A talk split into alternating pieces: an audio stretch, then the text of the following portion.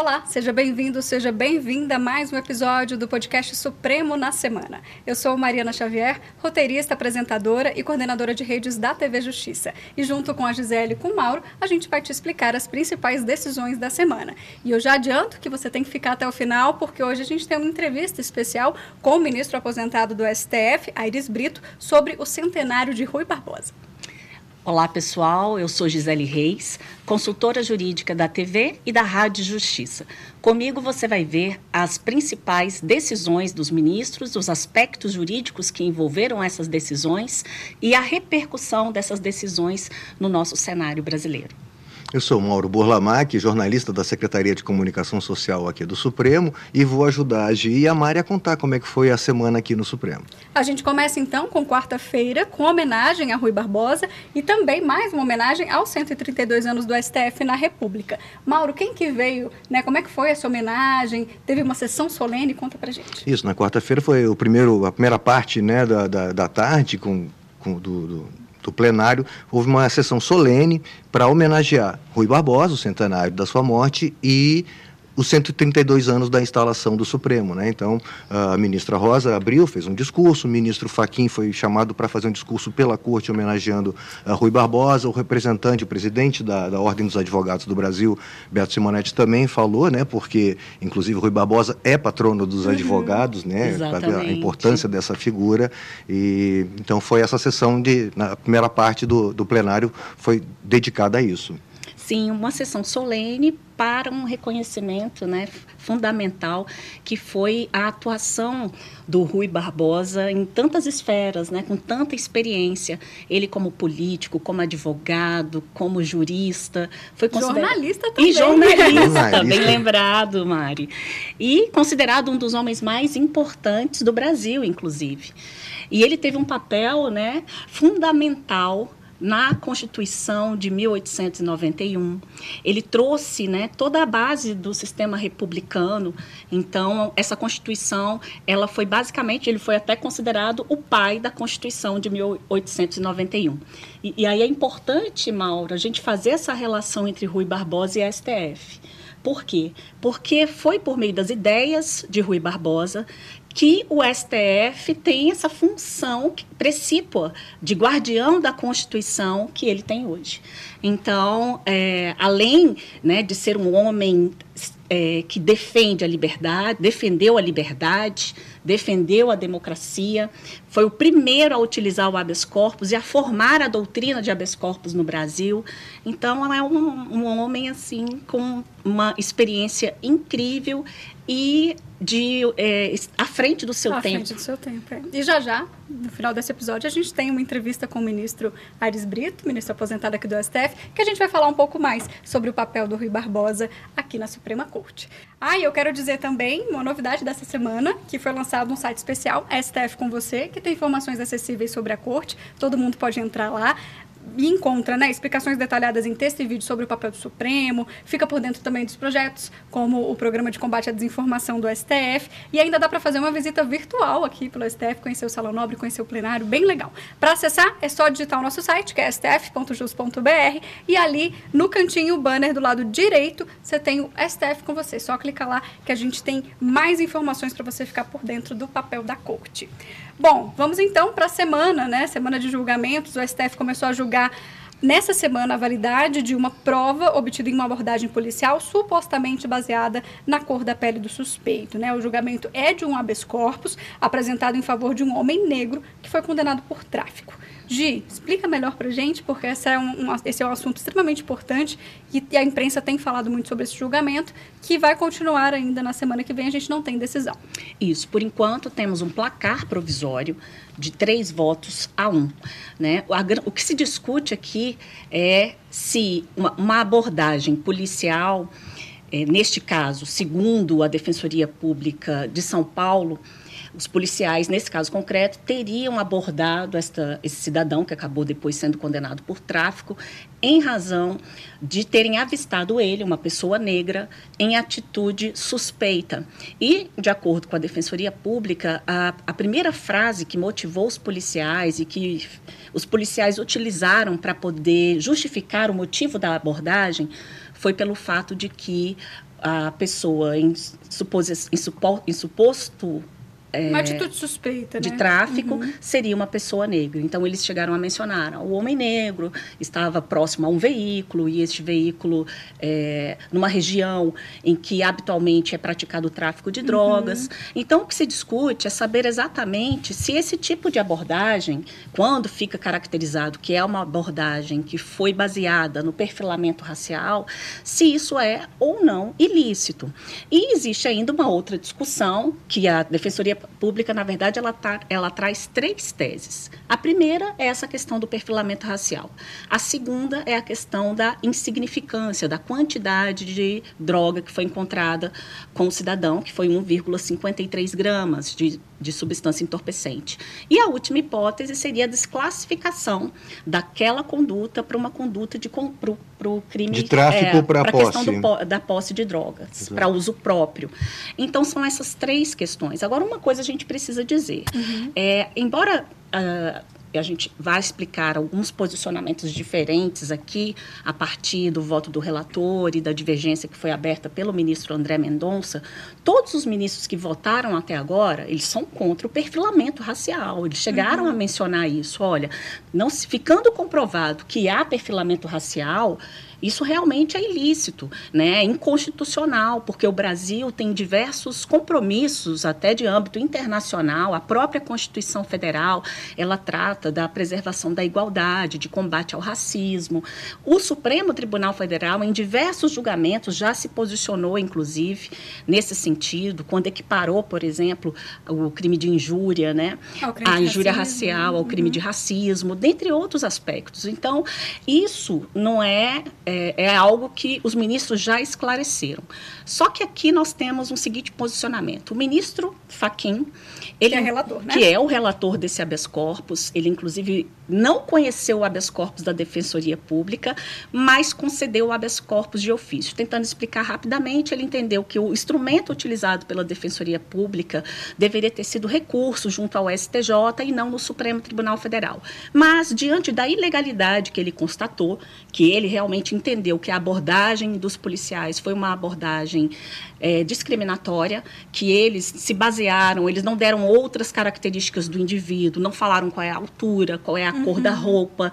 Então ele entendeu que houve uma abordagem sim baseada na cor da pele. Então para ele, a, a, partir do momento em que ele reconhece essa abordagem como uma hipótese de perfilamento racial, que é realmente o perfilamento racial de acordo com a Organização das Nações Unidas, são é, situações em que agentes de segurança pública se, é, acabam se utilizando de elementos como questões raciais, cor da pele, nacionalidade, etnia. Características poder, físicas da pessoa, é, sempre numa... pessoais, Isso. físicas, para poder fazer ali uma é, abordagem pessoal, né? E o que o policial fez na ocasião foi a chamada busca pessoal, que vulgarmente é conhecida como baculejo. É a revista, é, né? A revista, revista pessoal, o baculejo exatamente. no popular. É, exatamente. Então, é, nessa abordagem, o que o ministro Faquim enfatizou é que ela foi motivada exclusivamente por isso, por esse fator. Se fossem um homem branco, segundo o ministro Faquim, a polícia não teria abordado esse cidadão. Então, dentro dessa perspectiva do ministro relator, ele entende que a partir do momento deste fato isso invalida tudo que vier depois. Então, como a ação penal, que foi o homem foi preso em flagrante, depois da prisão em flagrante teve um processo, ele foi condenado inicialmente a uma pena de sete anos e mais uhum. alguns meses. Posteriormente houve uma redução dessa pena pelo STJ para dois anos em regime aberto, que foi convertida em restrição de direitos. Então, ele entende que tudo isso que, que veio após aquela abordagem é ilegal, é ilícito e gera o trancamento da ação penal, que significa arquivamento da ação. Entendi. Mas a gente teve também votos divergentes. É, na verdade, é, votos divergentes não com relação a essa tese como a gente estava falando antes. A tese, em princípio, todos os ministros que já se manifestaram né? concordam que esse perfilamento, ou seja, uh, agir com base única e exclusivamente no perfil racial de uma pessoa, isso é ilegal. O ministro Alexandre chega a falar que para ele não só uh, é anulado o que vier depois, como a pessoa que praticou isso uhum. deve responder criminalmente, né? É, por crime por, de por racismo. crime de racismo. Em então, quais pontos eles divergiram? Agora, a questão que o, os ministros André Mendonça, Alexandre de Moraes e Dias Toffoli entendem que o caso concreto não houve esse perfilamento, quer dizer, essa tese que vem trazida pelo da relator ministro Edson Fachin não se encaixa não se encaixa no caso concreto. Porque para eles realmente era uma atitude suspeita. O ministro Alexandre explica o ministro André também assim é, é como funciona ele falou é, de modus operandi de né? modus operandi como funciona a venda de, de, de, drogas no varejo como ele explica né uhum. na, na, na, boca de fumo ou na biqueira expressão que ele usa até uh, né. É, é, como funciona o que foi visto ali uma pessoa parada em pé em frente ao carro. Então para eles essa questão de perfilamento não se é, não se encaixa Nesse é. caso, então, eles negam esse habeas corpus, mas o ministro eh, André, por exemplo, deixa claro que está aberto para discutir a tese. O ministro Alexandre deixa claro que concorda que não pode haver esse perfilamento né, racial. Eles só entendem que, no caso concreto, não ficou demonstrado, né, a, a divergência, não ficou demonstrado essa questão do perfilamento por conta de outros elementos né, que também estão nos, nos autos, no, que levam à demonstração de que houve o, o tráfico de drogas. Inclusive, no caso desses dois ministros, eles afastam a insignificância, eles avançam na, na análise, porque eles conhecem o habeas corpus, mas negam o pedido. Mas eles avançam na análise sobre a impossibilidade de se aplicar o princípio da insignificância para crimes de tráfico e também não identificaram ali a hipótese de. Ele, na verdade, eles nem avançaram na questão do, do da da possibilidade de reclassificação para posse de drogas, porque, de acordo com o ministro André Mendonça, o STJ sequer teria é, analisado essa questão, e aí, por isso, então, ele. Mas, de toda forma, ele entenderia, ele entende que também não, não é o caso de posse de droga para consumo próprio. Entendi. Bom, esse julgamento continua na semana que vem, já já a gente vai explicar. Vamos então para o plenário virtual.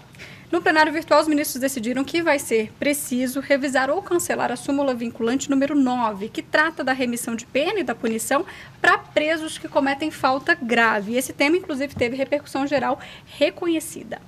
É isso. Nesse caso, que o que eles entenderam é, é, da seguinte forma: foi editada uma súmula vinculante aqui no Supremo, a gente vai até falar para a gente depois um pouquinho mais da súmula vinculante, né? Sim. Mas é, foi editada uma súmula vinculante com base numa lei vigente à época.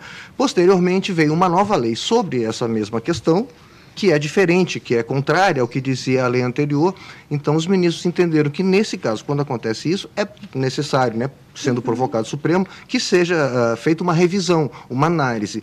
Permanece valendo a súmula vinculante ou vale a nova lei e aí há a necessidade de se analisar se é o caso de cancelar ou não. É isso, Gi? É uma questão processual interessante, que é exatamente como ficam as súmulas do Supremo as súmulas vinculantes, diante da edição de uma nova lei, sendo que aquela súmula havia sido editada na vigência da legislação anterior.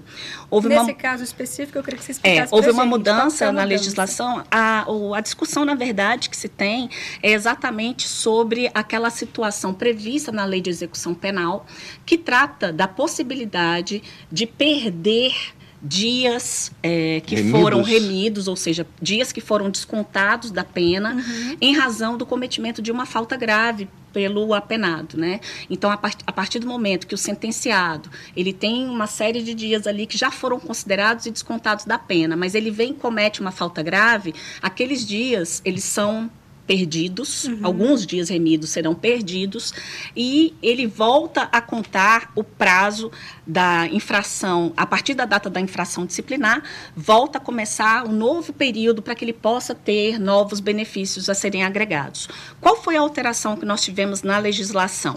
A redação anterior, a legislação, lá no artigo 127, previa o seguinte: o condenado que for punido por falta grave perderá o direito ao tempo remido, começando o novo período a partir da infração disciplinar. Já a redação atual diz o seguinte: em caso de falta grave, pode revogar até um terço. Então, antes ele poderia ter remido todo o período, só que havia uma limitação de. É, que aí veio a súmula, que foi editada, que a súmula dizia que tinha uma limitação, que é a, a que está no artigo 58. Então, a limitação era podia perder até 30 dias. Dos dias remidos. Agora, com a nova redação, ela traz uma é, um parâmetro que é o juiz pode revogar até um terço. Então, em razão dessa alteração, essa súmula então continua valendo ou deve ser cancelada? Deve ser revisada ou não? O que, que os ministros decidiram no plenário virtual? Há duas propostas de súmulas vinculantes. E elas, elas tratam exatamente uma da revisão e outra do cancelamento. Então, acharam por bem aguardar a conclusão da proposta de súmula vinculante para que se é, trate sobre o que será feito dessa súmula vinculante número 9 do STF. É, porque o ministro Fux, que é relator, ele considerou que é constitucional esse novo entendimento que está na, na, na, legislação com relação Sim. a esses dias remidos, né, os dias que os, que os apenados... O dia remido é quando o apenado é a leitura, é, é o trabalho na prisão, é, ele vai descontando cada, dias da pena, A cada é três isso? dias trabalhados, menos um dia da pena, a cada 12 horas de estudo, menos um dia da pena. Entendi. Também tem a questão da leitura, né? A cada livro lido, salvo engano, são quatro dias da pena. Interessante, né? E aí o ministro Fux entendeu que essa nova legislação é constitucional, tá ok, então o que vai ser feito com essa súmula? A revisão dela, mas ele deixou para esse momento, como a gente explicou agora, da análise dessas propostas de súmula vinculante que tratam de revisão e cancelamento de súmula. Então a gente aguarda para ver o resultado disso aí. Vamos então para uma decisão monocrática bem interessante que envolve o julgamento da revisão da vida toda, né? Aquela decisão que a gente deu também há pouco tempo. O ministro Alexandre de Moraes deu 10 dias para o INSS apresentar um plano para aplicar né, a chamada revisão da vida toda, que foi uma decisão daqui do plenário. É, e esse é um tema bastante interessante. Eu queria até que a gente lembrasse um pouquinho esse julgamento e o que, que significa né, a revisão da vida toda. O Supremo declarou constitucional a possibilidade de do aposentado é, levar em consideração para a sua aposentadoria, se isso for mais vantajoso, todas as contribuições anteriores à legislação que implementou uma nova, uma nova forma, fórmula de cálculo do fator previdenciário. Então, a partir do momento que o Supremo declarou isso constitucional, significa que todas essas contribuições anteriores a 94, que essa legislação ela é de é, a legislação é de 1999, então todas essas essas contribuições anteriores elas poderiam ser utilizadas. Só que ele estabeleceu um marco. O marco é o seguinte, e aí fi, fixaram uma tese para esse julgamento. Então, o segurado que implementou todas as condições do benefício previdenciário, né, após a vigência da lei de 1999 e antes da vigência das novas regras constitucionais, que foi uma outra alteração de 2019, ele poderá levar em consideração para o seu cálculo, ele poderá escolher o benefício mais vantajoso, uhum. né?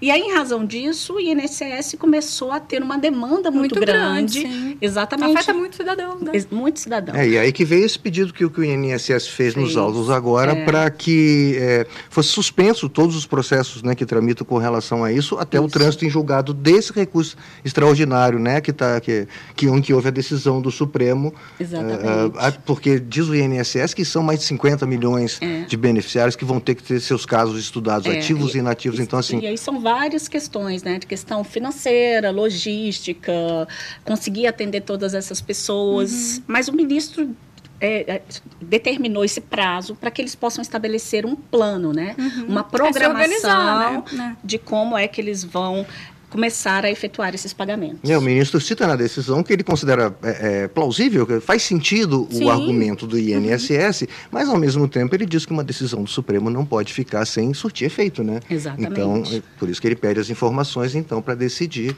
com base né, em fatos concretos apresentados pelo INSS. Agora a gente vai para um resuminho, né, que a gente preparou aqui sobre as decisões que envolvem os atos antidemocráticos do dia 8 e também o inquérito das fake news. Bom, a primeira Mauro, vou começar com você. A primeira é a do ministro Alexandre de Moraes, todas são, na verdade, né? Sobre nesse pacote aqui que a gente separou. É, que é a concessão da liberdade provisória a mais de 225 denunciados pelos atos é, antidemocráticos do dia 8 aqui em Brasília. Explica melhor para a gente por que, que, essa decisão foi tomada e como é que ele vai, é, é enfim, organizar, né? São muito, 225, né? Essas pessoas vão ser observadas? Existe alguma questão? Isso, isso. Na verdade, né, essas pessoas é, foram presas, esse grupo de pessoas foi preso no dia 9, no dia seguinte aos atos, em frente ao quartel-general aqui em Brasília, né, do Exército aqui em Brasília. E, enfim, estavam presos desde aquela época. Então, aí agora, analisando caso a caso, o ministro, né, reparou que, primeiro, elas não, não são consideradas financiadoras e nem executoras dos atos de vandalismo criminoso que aconteceram aqui na esplanada. Né? Então, elas não, não têm isso. Elas já foram denunciadas pela PGR, já estão respondendo ao processo, na verdade. Né? Então, assim, ele acha que, com, diante desses elementos, já se pode dar. Uh, conceder a liberdade para essas pessoas, uhum. para que elas respondam ao processo em liberdade, mas com aquelas medidas cautelares diversas da prisão, como se diz, que, enfim, comparecimento a juízo, tem uma série, tornozeleira eletrônica, todas essas Porque a medidas. prisão sempre é uma medida extrema, deve ser colocada em última hipótese. Então, neste caso, o ministro entendeu que ela já não se faz mais necessária. Eles têm é, condições de responderem a esse processo em liberdade, não vão poder viajar, eles têm que, é, o passaporte cancelado, vão ficar com proibidos de utilizar redes sociais e também tem um prazo, já concedeu um prazo para que eles apresentem resposta da ação penal, né, da denúncia que foi oferecida, é, que é, na verdade, o início do processo em relação a todos esses ilícitos praticados no dia 8 de janeiro. Hoje teve também uma decisão sobre a competência do STF para julgar os crimes de militares no, nos atos né, de vandalismo do dia 8. Também a decisão do ministro Alexandre. Também ele fixou a competência do Supremo Tribunal Federal, dizendo que a justiça militar é uma justiça especializada que julga crimes militares e que ele não vislumbra nenhum crime militar nos atos antidemocráticos e que, por esta razão, é, a, o Supremo Tribunal Federal tem toda a competência para julgar, a, processar e julgar e apurar exatamente o, o a, os crimes e aplicar as respectivas penas, independentemente se a pessoa é civil ou militar, porque a Polícia Federal havia solicitado uma autorização para dar início a investigações contra é, contra policiais da, das Forças Armadas, né? E aí, nesse caso, eu, ele entendeu exatamente isso. Olha, o Supremo é competente para poder julgar, afastou a competência da Justiça Militar e definiu a competência do STF para processar e julgar todos que tiveram, de alguma forma, tanto é, numa ação ou omissão, qualquer relação com a prática dos atos antidemocráticos. E destacou que todos serão punidos e que haverá um devido processo legal, todos vão passar, assim, a pena ela só pode ser aplicada mediante um processo. E esse processo, para ser válido, precisa ser conduzido e, ao final, sentenciado, julgado por um juiz competente. E quem é esse juiz, o competente neste caso, é o Supremo Tribunal Federal. E agora mais uma decisão, também do ministro Alexandre, que negou o pedido de revogação da prisão do ex-ministro Anderson Torres. Isso, o ministro Alexandre negou um pedido da defesa, né, do ex-secretário de, de, Segurança Pública aqui do DF, Anderson Torres, e entre um dos argumentos na decisão, ele disse que a Polícia Federal apontou que ainda está realizando diligências, investigações ainda, e que aí nesse caso seria prematuro, né, conceder essa liberdade ao ex-secretário. Por fim, mais uma decisão da reativação, né, autorização da reativação das contas do PCO nas redes sociais. É, essa decisão aqui está ligada ao inquérito das fake news. Exatamente. O Partido da Causa Operária, em razão de uma decisão do ministro Alexandre de Moraes, ficou impedido de fazer publicações em várias redes sociais. E Twitter, Facebook, Insta Instagram. Só que já se passaram algum tempo e o ministro verificou que eles, além de terem cessado essas práticas ilícitas, né, que acabavam ali interferindo, inclusive no processo eleitoral, a integridade do processo eleitoral e que também estavam estimulando atos de violência contra as instituições e também contra o próprio Supremo Tribunal Federal, que tudo isso foi cessado. Então, em razão disso, ele entendeu por bem é, permitir o retorno né, do acesso do partido a essas redes sociais. Mas ele manteve a ordem de remoção de toda e qualquer postagem indevida e também impôs uma medida cautelar ao partido da causa operária, o PCO, no sentido de se abster de publicar, promover, replicar e compartilhar notícias falsas E também, se eles não respeitarem essa decisão, vão sofrer aí a incidência de uma multa de 10 mil reais, sendo esta multa diária. Perfeito. Vamos falar então do que vem por aí na semana que vem. Dia 8 a gente tem o Dia Internacional da Mulher, uma data extremamente relevante, né? E durante todo o mês de março, o site do STF vai trazer uma série de matérias sobre decisões da Corte em favor dos direitos das mulheres, que beneficiaram as mulheres, em celebração a esse mês. E também nas redes sociais a gente vai ter vários cards falando sobre essas decisões. Mauro, qual foi a primeira decisão que foi publicada? Na verdade, é, já foram três, na três. verdade, publicações. A primeira fala da declaração de constitucionalidade da Lei Maria da Penha, conhecida, né? Um, um marco, na verdade, né? Uhum. Nesse, nesse combate à violência, principalmente contra a mulher, né?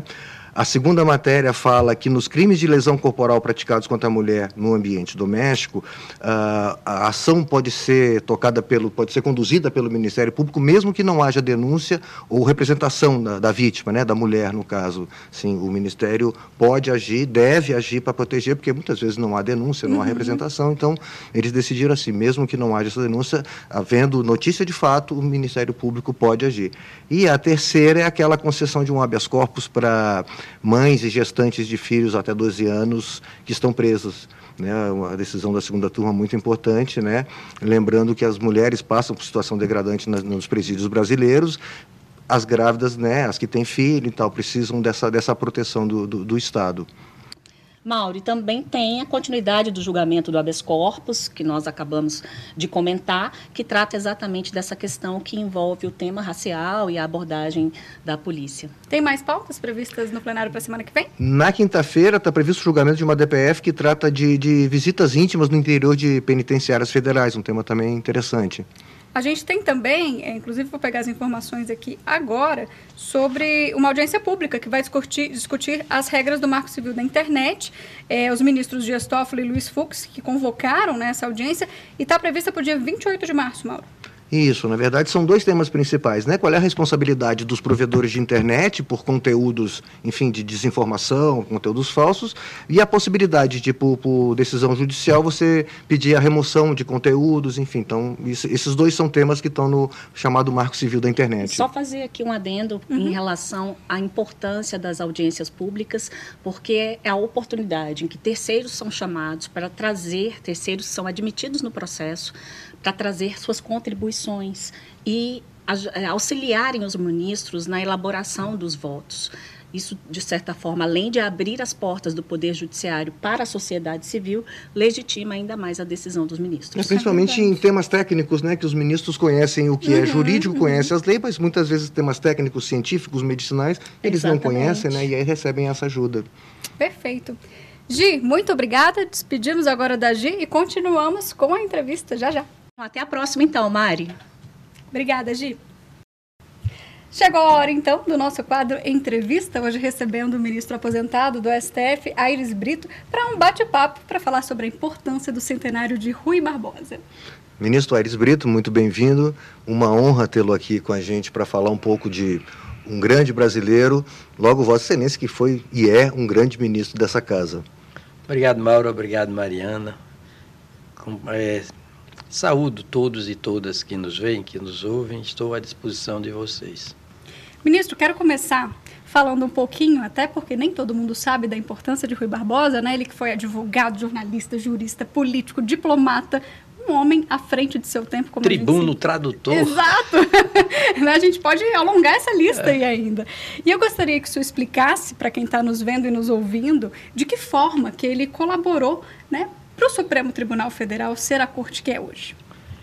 Ele foi, vou dizer uma palavra difícil, mas às vezes é preciso salvar da esclerose certas palavras antigas, né? dizia Manuel de Barros, o poeta pantaneiro genial. Ele foi um polímata, ou seja, uma pessoa versada em profundidade em temas importantes muito diversificados. Daí a apresentação que você acaba de fazer dele, Mariana. Ele foi jurista, foi advogado, foi diplomata, foi escritor, foi tradutor, foi político, foi filósofo, é, falava várias línguas, jornalista, foi jornalista, que foi uma figura central da vida brasileira de todos os tempos, especialmente na transição entre o, a monarquia e a república. Entre o Estado unitário do Brasil, é, sob o império, à época de, uhum. de Dom Pedro, sob o governo de Dom Pedro II, e a República proclamada 15 de novembro de 1889. O primeiro presidente foi Deodoro, o segundo foi Deodoro da Fonseca, o segundo foi Floriano Peixoto. Rui Barbosa foi o subchefe do governo da transição. Floriano, o Marechal Deodoro, a figura central e ele a figura imediata, Rui Barbosa. E ele, sobretudo, concebeu essa Constituição aqui de 1891. Ele foi o principal mentor. Ele preparou a, essa transição de um Estado unitário para um Estado federal e de um governo monárquico para um governo republicano. E teve o cuidado de dizer que essa Constituição era a Constituição, à época, viu, dos Estados Unidos, da República Federativa do Brasil, à base da democracia. Ele colocou logo a democracia como princípio dos princípios, embora sem dizer isso mas a palavra democracia está presente no primeiro artigo da Constituição, ah, portanto, sob a inspiração dele. E ele redigiu praticamente essa Constituição, porque era um, um escritor, era um literato. Ele foi poeta também, viu? pouca gente sabe disso, mas ele foi poeta. E ao redigir essa Constituição, logo no artigo introdutório, ele disse assim: é, Constituição da República dos Estados Unidos do Brasil, porque a principal Constituição que se viu de inspiração para a nossa foi a dos Estados Unidos é, da América do Norte. Então, o nome Estados Unidos foi. Foi uma referência. Foi uma referência, foi uma uhum. cópia, quase Ado um plágio. Adotamos, adotamos, adotamos o nome. Então, a nação brasileira adota como forma de governo, sob o regime representativo, a República Federativa, proclamada 15 de novembro e constitui-se por união perpétua indissolúvel das antigas províncias em Estados Unidos do Brasil. E, e disse, cada uma das antigas províncias, ele, ele teve esse cuidado de fazer de cada uma das antigas províncias um novo Estado-membro. E quando chegou, é, um momentinho só, quando chegou aqui na União, o Poder Legislativo exercido pelo Congresso Nacional, ele teve o cuidado de dizer que o Brasil se dividia, como toda democracia, em não só república, em três poderes. Ele está aqui na Constituição, o Legislativo, o Executivo e o Judiciário, e colocou na fronde, na cúpula, no ápice do Poder Judiciário, o Supremo Tribunal Federal, que se chamava na, na monarquia na Constituição de 1824, monárquica, se chamava Supremo Tribunal de Justiça, porque o Brasil não era uma, uma federação. Uhum. Com a transformação do Brasil em federação, Supremo Tribunal Federal. Mas, em suma, ele já tinha a ideia, ele não usou essa metáfora de que vou fazer uso, essa imagem, mas ele sabia que, para estruturar bem o Estado republicano, federativo, democrático do Brasil, ele sabia que era preciso fazer uma imagem à semelhança, a imagem e semelhança de um rio. Como é a configuração física de um rio? Todo rio. Ele não tem nascente, corrente e foz? Pois o Estado tem nascente, que é o legislativo. Ninguém será obrigado a fazer ou deixar de fazer alguma coisa se não investiu de lei. Isso já estava aqui na Constituição de 1891. Executivo é chamado de poder executivo por gravitar na órbita da execução das leis. É por isso que ele baixa decretos e regulamentos para a execução das leis. Expede medidas provisórias com força de lei sanciona projetos de lei, veta projetos de lei, toma iniciativa de leis e finalmente promulga e publica a lei já sancionada. Então, o executivo é chamado de executivo por sem provocação de quem quer que seja, atuando ex officio, ou seja, por impulso próprio, ele gravita na órbita em torno da execução das leis. Mas é preciso um terceiro poder para dizer se o legislativo legislou de acordo com a Constituição, se o executivo executou as leis ou baixou decretos e regulamentos, notadamente para a fiel execução das leis. Esse terceiro poder é o judiciário, exterior aos outros dois, funcionalmente posterior aos outros dois e decisoriamente, não hierarquicamente, superior aos outros dois. Porque o judiciário decide internamente, vinculando os demais órgãos do Judiciário, o Supremo, e externamente, vinculando os dois poderes, os outros dois. Ele tinha isso perfeitamente na cabeça, de modo atualizado. Estruturou magnificamente o Estado, o Estado republicano, federativo e democrático do Brasil. Mauro também tem uma questão para o senhor. É, mas, é, Rui Barbosa também é conhecido por uma relação muito próxima com o Instituto do Habeas Corpus. Esse instituto que é tão importante para garantir um dos principais direitos fundamentais dos cidadãos e importante para o judiciário poder também agir para a garantia desses direitos. Você podia comentar um pouco a, essa relação de Rui Barbosa com o habeas corpus? Perfeito. Ele concebeu o habeas corpus, ele tinha plena noção do que significava o habeas corpus, essa liberdade. É um, é um mecanismo processual, é uma garantia fundamental assecuratório o mecanismo da liberdade de locomoção de todos nós. É uma liberdade de ir e de vir. Ou de ficar, que é nem ir nem vir, ficar em sua casa, por exemplo, se preferir. E no artigo, no parágrafo 22 do artigo, acho que 72, disse a Constituição sob a inspiração dele. Dá-se-á o habeas corpus. A linguagem atual. Habeas corpus é ter o corpo ao seu dispor. Você tem o corpo à sua disposição, de acordo com sua vontade você tem a disponibilidade do seu próprio corpo para ir, para vir, para ou não ir nem vir, ficar em sua casa quietinho num canto. Dá-se ao habeas corpus sempre que o indivíduo sofrer ou se achar em iminente perigo de sofrer violência ou coação por ilegal, ilegalidade ou abuso de poder. Atualíssima redação do habeas corpus.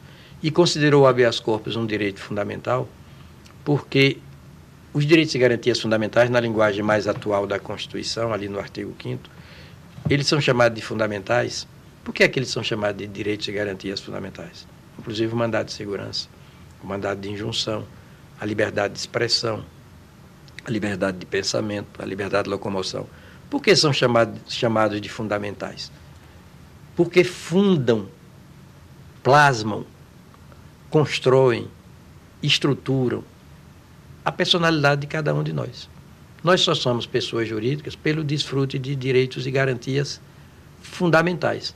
Sem esses direitos fundantes da, da nossa personalidade, nós seríamos subindivíduos, subpessoas, por desdobramento, subcidadãos. Então, por isso que são chamados de fundamentais. Ao passo que o título primeiro da Constituição atual, ele tem o seguinte nome, dos princípios fundamentais. Por quê? Porque fundam, plasmam, constroem, a estrutura identitária do nosso país, a identidade jurídica do nosso país. O Brasil tem uma identidade jurídica que está nos seus princípios fundamentais. E os princípios estão na Constituição. Ela é chamada de Constituição por quê? Porque constitui, pelos seus princípios fundamentais, a identidade jurídica do país. É a única lei que não tem número. É verdade. A lei das leis não tem número. Quem faz essa lei não é o Estado na redação originária, é a nação.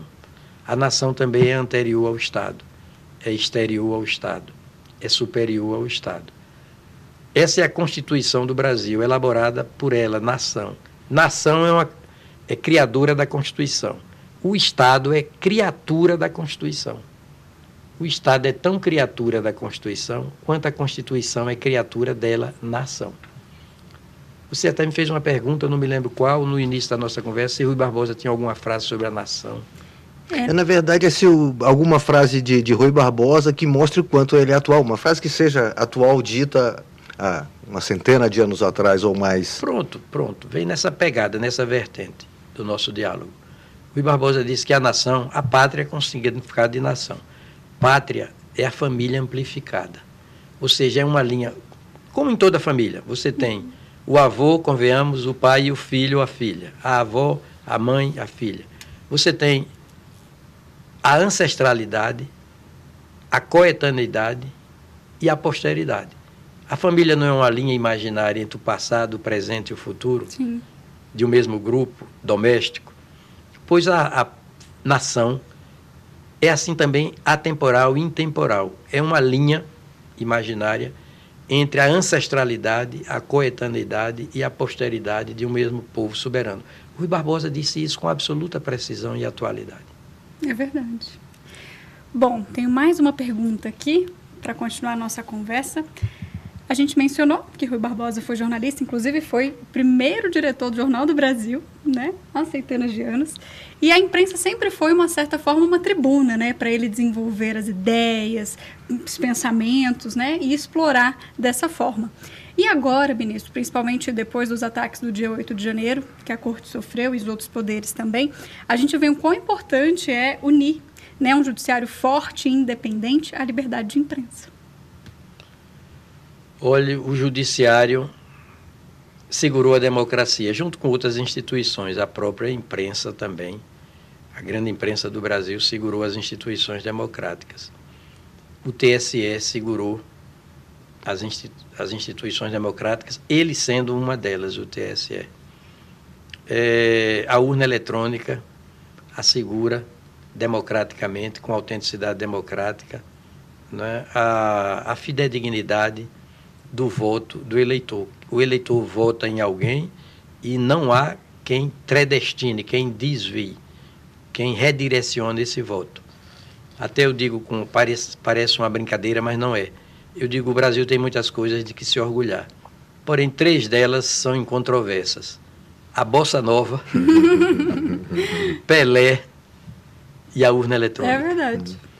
E o Supremo Tribunal Federal interpretou a Constituição na perspectiva desse princípio dos princípios, que é o da democracia. E não, não agiu com nem o Supremo, nem Alexandre de Moraes individualmente, o ministro, ou nem o ministro Barroso, qualquer outro ministro. Nenhum deles fez assim. Nem, nem o TSE. Nenhum agiu, digamos assim, com ativismo. É porque no direito as distinções são muito sutis. Ativismo é quando um órgão judiciário, monocrático ou colegiado, vai além dos conteúdos, vai além do, da força normativa do texto interpretado, do texto legal do, da própria Constituição. E além é usurpação. O ativismo é usurpação. É terminantemente proibido. O que eles têm sido, Supremo, TSE, os ministros individualmente, o que eles têm sido é proativos. O que é proatividade? Não confundir com ativismo. Pelo ativismo, de modo proibido, indevido, o intérprete de um texto normativo, seja legal, seja constitucional, ele aporta angulações, conteúdos que o texto interpretado não tinha. Agora, pela, então é um, o ativismo é proibido. É a proibição constitucional de ir além do que se contém no texto normativo interpretado. Esse ir além é proibido. Mas a proatividade é o dever de não ficar aquém. É o dever de exaurir todos os conteúdos, todas as potencialidades normativas de um texto legal ou constitucional interpretado. E o que tem feito o Supremo, os ministros do Supremo e o TSE, é incorrer em ativismo? Não. É em atuar com proatividade interpretativa, exaurindo a força normativa dos textos interpretados eu, eu assinaria embaixo dessas decisões que têm sido tomadas. Que aula, hein? Muito Sempre bom, muito, muito bom entrevistar bom. o senhor ministro. Ah, Muito obrigada. Foi o nosso primeiro convidado dessa temporada de 2023. Com certeza. Que... Convidado presencial, porque o podcast nasceu na pandemia ainda, então a gente só entrevistava, né? Por meio de Zoom ou por meio de telefone. Ter a sua presença aqui é uma honra. muito obrigado. Eu me sinto honrado, Maurinho revê-lo depois de tanto tempo. E também é, rever Mariana e participar com vocês dessa entrevista no momento em que eu me permito avançar essa ideia, em que entendo que esse rancor, essa raiva, esse tensionamento, esse estresse coletivo turbinado nas alturas, financiadamente, orquestradamente, esse ódio, não é a palavra, o substantivo é esse. Esse ódio parece que não é psicologizado, não. Não é ódio a alguém, a fulana, a beltrana, a cicrano a esse grupo social, não é. Esse ódio é a democracia, que é o princípio dos princípios na Constituição, que é o princípio continente de que todos os outros princípios, inclusive da separação de poderes, todos os outros princípios são conteúdos. Há um segmento social aqui que não é majoritário, não é, de, não, graças a Deus que não é majoritário, mas é muito estruturado, muito organizado e financiado e que não suporta conviver com a democracia. Que lincolnianamente falando é o governo do povo, pelo povo e para o povo. E esse é o papel que o Supremo tem desempenhado, usando inclusive aqui a área de comunicação, de levar informação ao público para tentar uh, acabar com fake news, acabar com mentiras, com, com, mensagens de ódio, exatamente. E aí entra o videocast, entra as redes sociais do Supremo para tentar distensionar com informação apresentar o Supremo à, à sociedade, informar corretamente o que faz o Supremo e a gente tentar ajudar a distensionar a sociedade. perfeito, desestressar o corpo coletivo. é isso. Essa edição, então, fica por aqui. Ministro, mais uma vez, muitíssimo obrigada. Mauro, Obrigado, sempre aqui. Mari. Semana que vem nos vemos de novo. E até mais para você que nos assiste ou nos ouve. Até lá. Até a próxima.